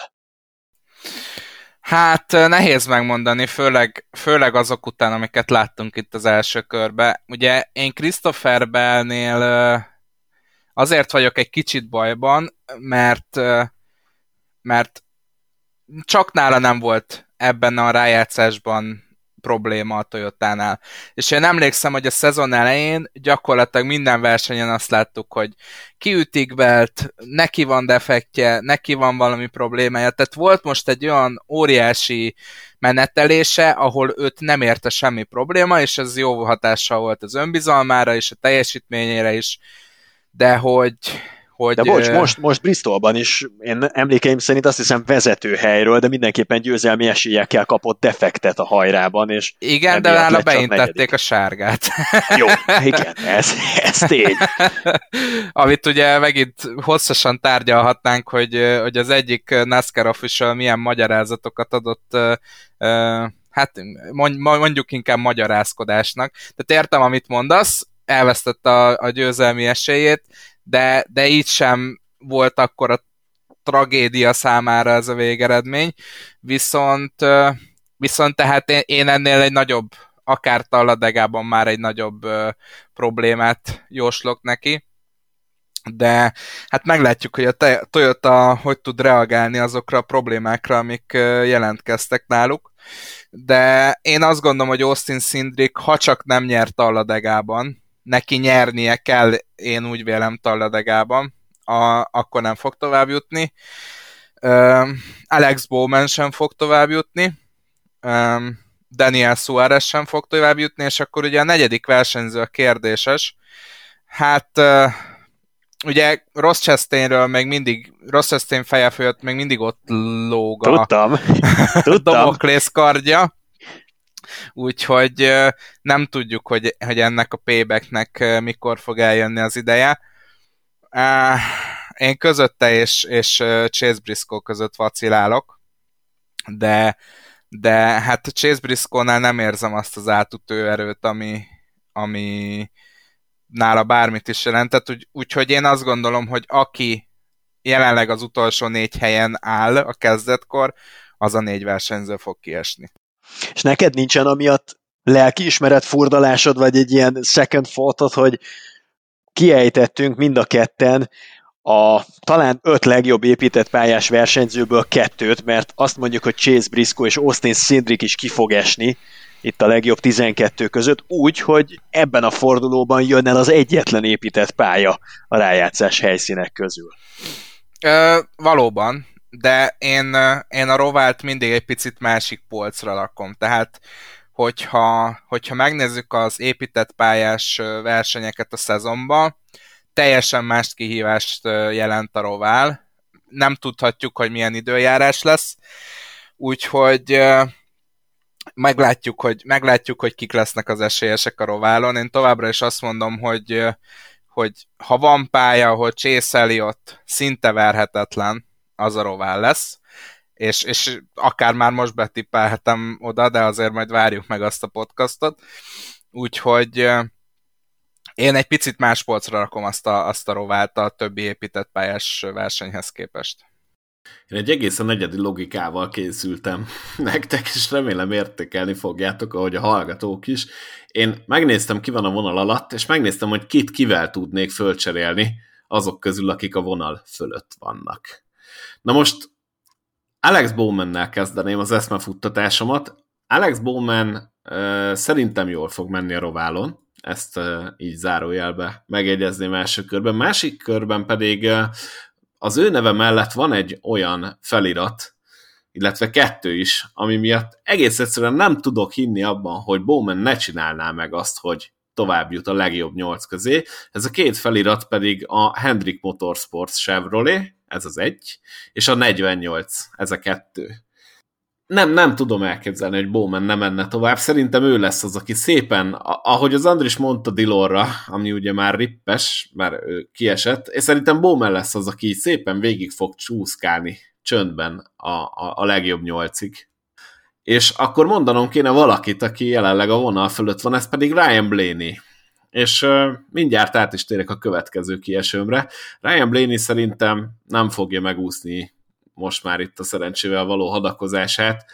Még egy komolyabb hiba, ami benne van mind a az autójának a márkájában, mind a csapatában, mind Blaney-ben, sajnos ezt kell mondanom az idei évre tekintettel, nem fogja megcsinálni. Blaney ki fog esni, úgyhogy Bowman én fejbe be is tettem Blaney helyére, tehát Bowman tovább jut, Blaney kiesik. Chase Briscoe, említettem már, Stuart House Racing, ez a három hiányzik ebből, ahogy Zoli, te is mondtad, szerintem Briscoe sajnos sima kieső, Daniel Suarez én már ide sem vártam, sima kiesőnek gondolom, és Austin Szindrik az, akivel még bajba lennék, de egész egyszerűen Szindrik azon kívül, hogy megnyerte Daytonát, és egy-két versenyen minimálisan megvillant, nem nagyon csinált semmit.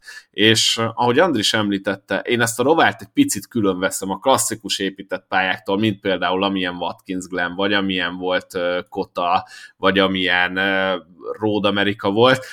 A Rovál egy picit más skilleket igényel, nem biztos, hogy Szindriknél is megvannak ezek a skillek, itt a Cup Series-ben is, én viszont belről azt gondolom, hogy, hogy tovább fog menni. Úgyhogy az én négy kiesőm ezen logika mentén az Ryan Blaney, Chase Briscoe, Daniel Suarez és Austin Szindrik szerintem Bowman meg fogja csinálni. Ha másért nem a Hendrik Motorsportsért, és pont egy kicsit a csapata miatt tejtem ki inkább Austin Szindriket. A Penske nem igazán villog idén, Joey Logano szerintem 250%-on teljesít azzal, hogy a második helyen van, rajta kívül mindegyik Penskis szenved, és, és nem igazán látom, hogy ebből bármelyikük is kijönne, ezért ejteném ki mind a kettőt. Nem tudom, ez hozzáfűzzétek-e valamit, nekem ez a logikám. Tehát akkor még egyszer Ryan Blaney kiesik, Chase Briscoe kiesik, Daniel Suarez és Austin Szindrik is.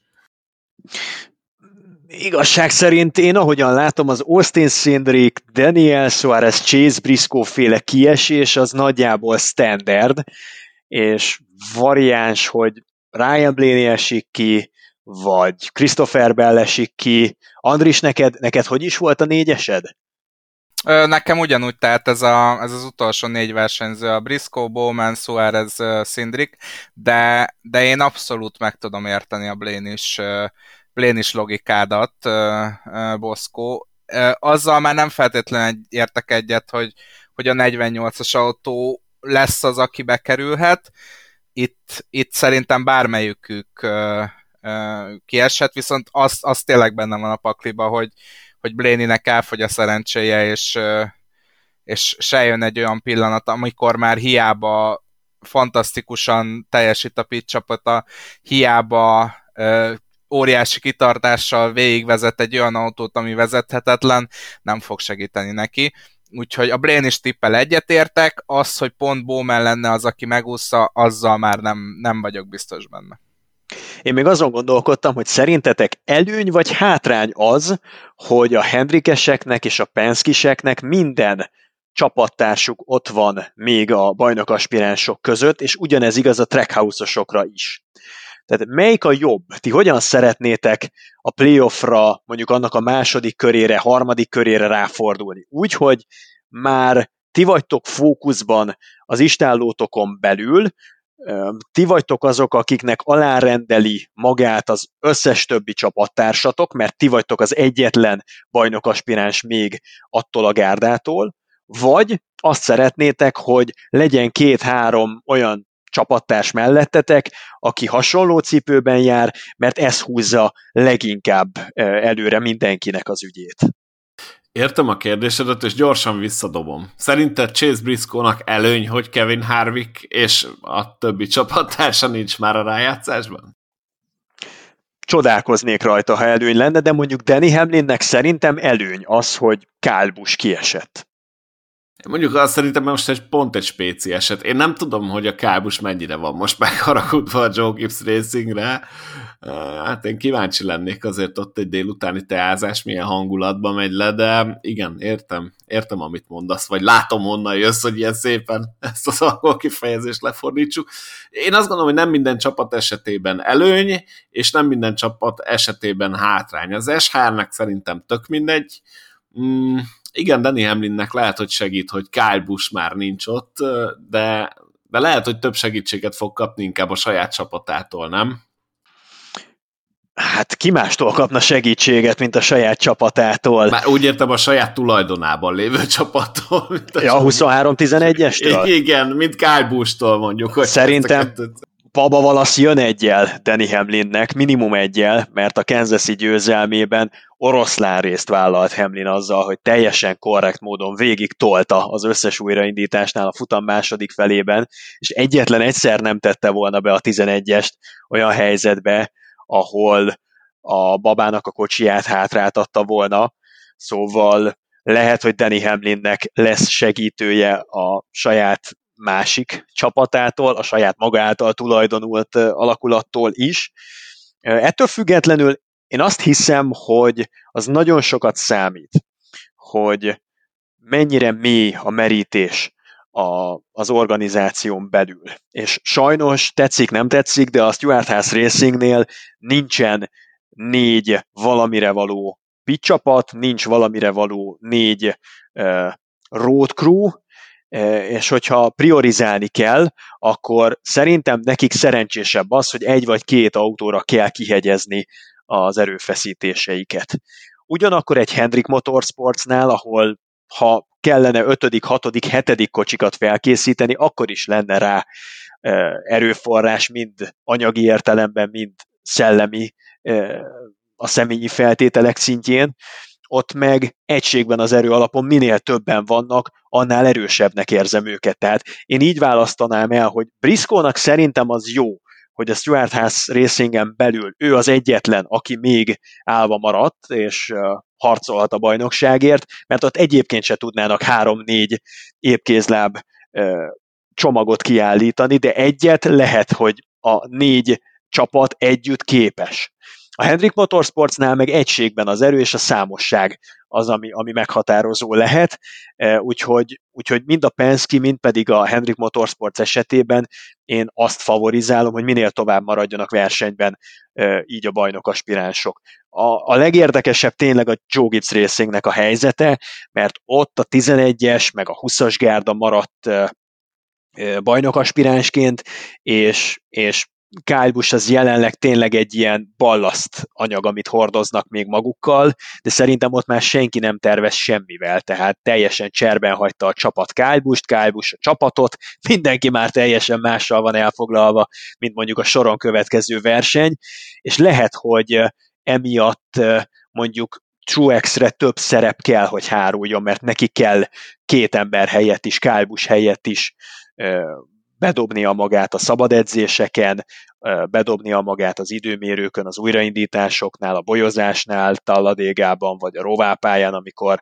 amikor azért nagyon nem mindegy, hogy milyen féktávot veszel, amikor ott vannak a környékeden Hamlin meg Bell, úgyhogy Martin Truexnek nem lennék a helyében, mert neki, neki nagyon kellemetlen a szituációja, és, és, és Kyle Busch meg, meg úgy érzem, hogy végképp elveszítette örökre a Joe Gibbs Racing, tehát ő senkinek egy centit nem fog menni, ő, ő most már nem érzi szívügyének azt, hogy, hogy Joe Gibbs Racinges legyen bajnok, és ez nagyon fog hiányozni ez a támogatás.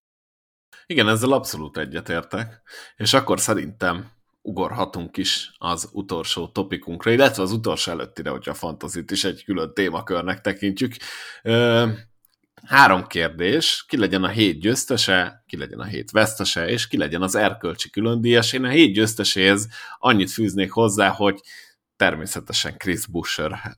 Minden mást én elutasítok és tiltakozom. Beszéljétek meg, hogy ki, ki az, aki ezzel tud jönni, vagy ki az, aki ezzel nem tud jönni. Chris Busher. Én uh, simán megszavazom, hogyha az Zoli is megszavazza, de én Brad Keselowski-t mondanám két okból. Az egyik, hogy ő, ő teljes mértékben és teljes válszélességgel beáll Chris Busher mögé, és rá akar építeni, és szerintem ez a verseny bizonyította azt, hogy igaza van. Másrészt nagyon sokan megkérdel, megkérdőjelezték, hogy, hogy van-e helye a saját csapatába Brett Keselowski-nak, megvan-e még a képessége, hogy gyorsan vezessen. És szerintem annak ellenére, hogy elbukta ezt a győzelmet a hétvégén, szerintem számára ez óriási löketet adhat, hogy, hogy megmutatta, hogy igenis, igenis oda tud kerülni még a legjobbak közé, és igenis tud versenyt vezetni, és igenis, ha nem kap defektet, akkor akár még nyerni is tud. Úgyhogy én, én ilyen szempontból nagyon megszavazom Chris Buschert, óriási népszerűségnek örvendő győztetés, és, és nagyon megérdemelt, de mégis Brad Keselowski-nak adnám ezt, a, ezt a, az elismerést most. Sajnálom, Andris, nálam egyértelműen Chris Busher, erkölcsi kategóriában tudom Kezelovskit oda megajánlani, mert az tényleg egy, egy fontos érdem Kezelovski neve mellett, hogy több mint száz körön át vezetett, ő volt az egyetlen, aki tudott zöld zászló alatt előzni a vezetésért, tehát tőlem simán megnyerhette volna a versenyt Kezelowski, és ha nincsen a defekt a hajrában, akkor jó eséllyel meg is nyerte volna, de így, hogy a 13. helyen kullogott célba, így nem lehet megválasztani a hét győztesének. Chris Busher viszont beleköthetetlen teljesítményt nyújtott, és azért Scott Gravesnek egy kis serleget a hét győztese kategóriában megítélnék, mert Bushernek a vezetői tudás, a talentuma és a produktum, amit letett az asztalra ezen a hétvégén, még mindig nem lett volna elég a győzelemre, hogyha nincsen az a hívás, amivel megverték például az olyan rutinos öreg rókákat, mint Rodney Childers, és Scott Graves ott karrierje egyik legjobb döntését hozta, és, és észrevette a lehetőséget, úgyhogy a kísérleget azt én Scott Gravesnek, a csapatfőnöknek ítélem, és nálam egyértelműen Chris Busher lehet a hét győztese, azzal, hogy erkölcsi külön díjra Brad Keselowski-t jelölöm. Meg tudom abszolút szavazni, tehát én, én nálam holt verseny közeli volt Busher és Keselowski, úgyhogy, úgyhogy természetesen megszavazom.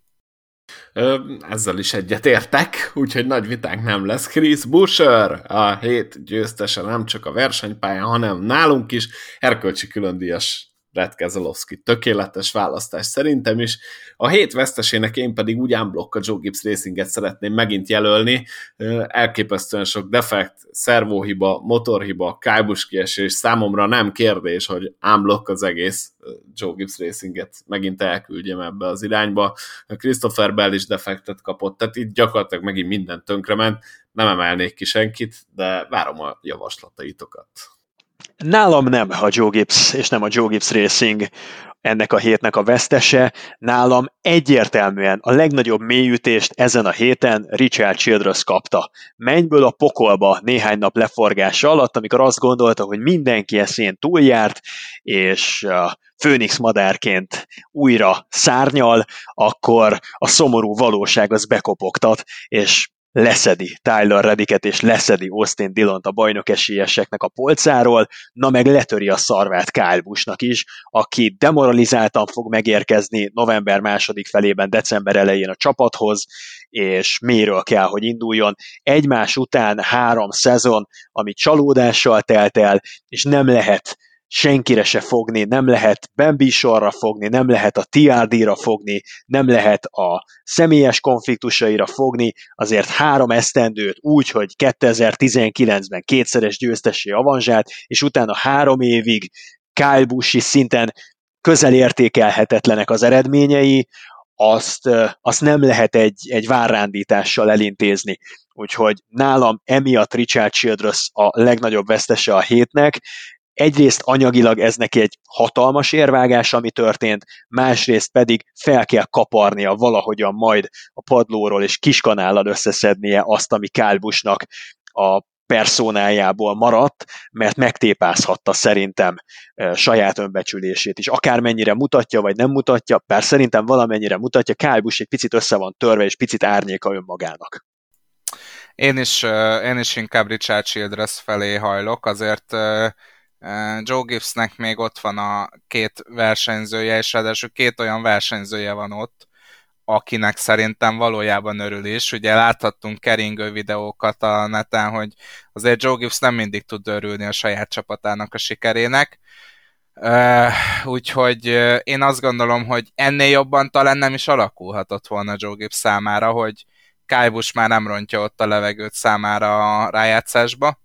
Ledobták és, a ballasztot. És, és full, ez egyébként ebből látszik a, a Danny Hamlin-es krúcsere is, úgyhogy én azt gondolom, hogy még, még majdnem, hogy nyertesnek is mondanám Joe Gibbs-et.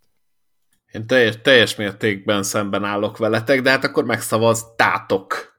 Mert ez, Andristól elvettem ezt a múlt heti trükkét, tehát megszavaztátok. Én semmiképpen nem tudom bemondani Richard Childress vesztesnek.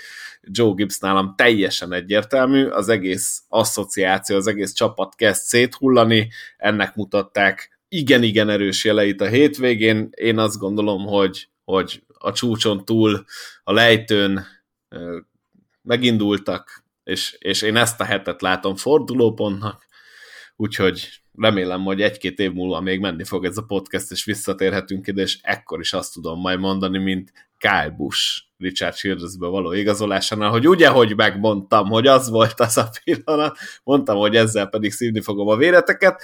Jó, hát akkor legyen ez, akkor a hét vesztese Richard Childress, a műsorvezető nem ért egyet, de kétharmados elnyomásban ezt el kell ismerni. Következik Texas, és akkor beszélgessünk egy kicsit a fantaziról, ami Hát nekem amúgy nem sikerült kiugróan jól, de mivel dr. Juhász Zoltánnak egészen rosszul sikerült, ezért közelítek, közelítek összetetben.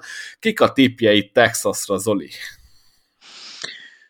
Én most érzek egy Penskit. Jól mentek a Penskisek az All-Star versenyen, amit szintén Texasban rendeztek, és tudjuk, hogy a pályán elfoglalt pozícióról szól a texasi versenyzés hosszú-hosszú évek óta. Ha valaki egyszer megcsípi a spiccet, akkor azt onnan nagyon nehéz letaszítani. Az utóbbi időben az időmérő edzéseken egyre jobban összekapta magát a Fordos szerelvény, a Stuart House racingesek sajátították ki most például az első sort Bristolban, de Logánónak is, Bléninek is voltak fellángolásai, Úgyhogy én valamiért érzek egy Penskis fordulatot ebben a hétvégében, és Bléni mellett tenném le a voksomat, nem csak az All-Star győzelme, meg nem csak az idei texasi átlag tempója okán, hanem amiatt is, mert eh, az nem létezik, hogy úgy múljon el egy komplet szezon, hogy Bléni nem nyer versenyt. Több mint egy éve nem járt a győztesek útján pontszerző futamon, és azért ennyire nem hitvány se a 12-esnek, se Ryan Bléninek az idei teljesítménye, úgyhogy egyszer azt hiszem a nagyszámok törvénye kifogadni egy futamgyőzelmet, nagyon erős lesz Ryan Blaney a 12-es fordulóban, ezeket a pályákat, mintha neki írták volna össze, vagy mintha ő lett volna felelős azért, hogy a naptárnak ezen szegmensét összeboronálja, úgyhogy én mindenképpen Penskis fölényre számítok, és Blénit mondanám. Hát, nehéz, nehéz bármit is mondani, de mert elvitted a pikkemet, természetesen. Na, na. De, de hát itt, hogyha nézzük a, a történelmi eredményeket, meg mondjuk az utolsó pár évnek az eredményeit, azért két olyan versenyzőt említenék, aki, aki nincsen most jó formában, és azért is vacilálok, hogy bármelyiküket mondjam el. Nem is azt mondom, hogy nincsen jó formában, hanem egyszerűen enerváltan fognak versenyezni, szerény véleményem szerint. Ez Kevin Harvick és Kyle Busch. Úgyhogy mivel, hogy sem Harvickot, sem Kyle Busch-t nem tudom arra a polcra rakni, aki, aki szerintem motivációs, motivációval fog versenyezni, ezért én amondó vagyok, hogy Tyler Reddick lesz az, aki, aki folytatni fogja azt a sorozatot, hogy már nem playoffban lévő versenyzők nyerik meg a, az adott futamokat. Na erre nem számítottam. Na, az mondjuk igen-igen kemény lenne, mert tényleg itt arról van szó, hogy lement három rájátszás futam, és egyiket sem rájátszás szereplő nyerte meg, ami szerintem elég nagy meglepetés, de én egy rájátszás szereplőt mondanék, és szerintem még így is egy icipicit meglepetést fogok okozni nektek. Én William Byron jó szereplésére számítok itt Texasban. Az okát megmondom őszintén, nem tudom megmondani, ez egy megérzés. Szerintem Byron itt a következő körben a legelején próbálja majd stabilizálni a helyét, és megvan neki a tehetsége ahhoz, hogy, hogy egy jó versenyt fusson Texasban, és szerintem a Hendrick Motorsports Bank meg van annyira kiegyensúlyozott, hogy ezt meg is tudja tenni Byron, úgyhogy én őt fogom behúzni, de tényleg ez csak egy ilyen megérzés. Semmi több. Byronnal kapcsolatban az a nagyon érdekes, hogyha megnézitek, akkor az alapszakasznak az utolsó tíz versenyén egyetlen egyszer nem került be a legjobb tízbe, hogy aztán most, hogy elkezdődött a rájátszás, mind a három playoff futamot a legjobb tízben zárta olyannyira, hogy szerintem bármelyiket megnyerhette volna a három verseny közül. Darlingtonban volt szakaszgyőzelme, Bristolban voltak arra utaló jelek, hogy, hogy azért, azért kijöhet neki a lépés a végére. Sose sikerül igazán az érre kerülnie William Byronnak, de, de nagyon nagyot fordult vele is, és Bowmannel is a világ, úgyhogy a formaidőzítésük az, az alakul. Jó tipnek vélem byron neki is azért azt hiszem, hogy se Talladéga, se Charlotte Roval annyira nem fekszik, nem mondom, hogy esélytelen, meg outsider lenne, semmi ilyesmi, de azt mondom, hogy nem feltétlenül a legnagyobb erősségei közé tartozik, úgyhogy Hamlinhez, Bellhez hasonlóan neki is a szezon legfontosabb hétvégéje jön itt Texasban. Nagyon sokak lesznek végtelenül agresszívek, én azt érzem, mert soha olyan fontos még nem volt egy futamgyőzelem és egy automatikus továbbjutás a legjobb nyolc közé, mint most a 12-es körben, amikor ha Texasban nem nyersz, akkor Talladégában és a Charlotte Roválon beültetnek a rulettkerékbe, és valamit dobni fog a rulettkerék, aminek egyáltalán nem biztos, hogy örülsz. Igen, még lehet, hogy jobban megfogalmaztad, hogy miért érzem azt, hogy Byron jó lesz, mint én saját magam, de igen, tényleg talán ez lesz Byronnak az utolsó esélye, amit vasárnap 21 óra 30 perckor láthattok a... The Arena 4 pluszon. Arena 4 pluszon. No, akkor megint az interneten, de már azért azt mondjuk el, hogy már van applikáció, ha jól tudom, iOS-re, úgyhogy azon keresztül már mobilon is lehet követni majd az eseményeket. Hát remélem egy izgalmas Texas vár ránk. Nagyon szépen köszönöm mindenkinek, aki végighallgatta ezt az adást, hogy eljutott idáig. Tartsatok velünk a jövő héten, és nektek pedig köszönjük, hogy itt voltatok, aztán folytatjuk. Sziasztok! Hello!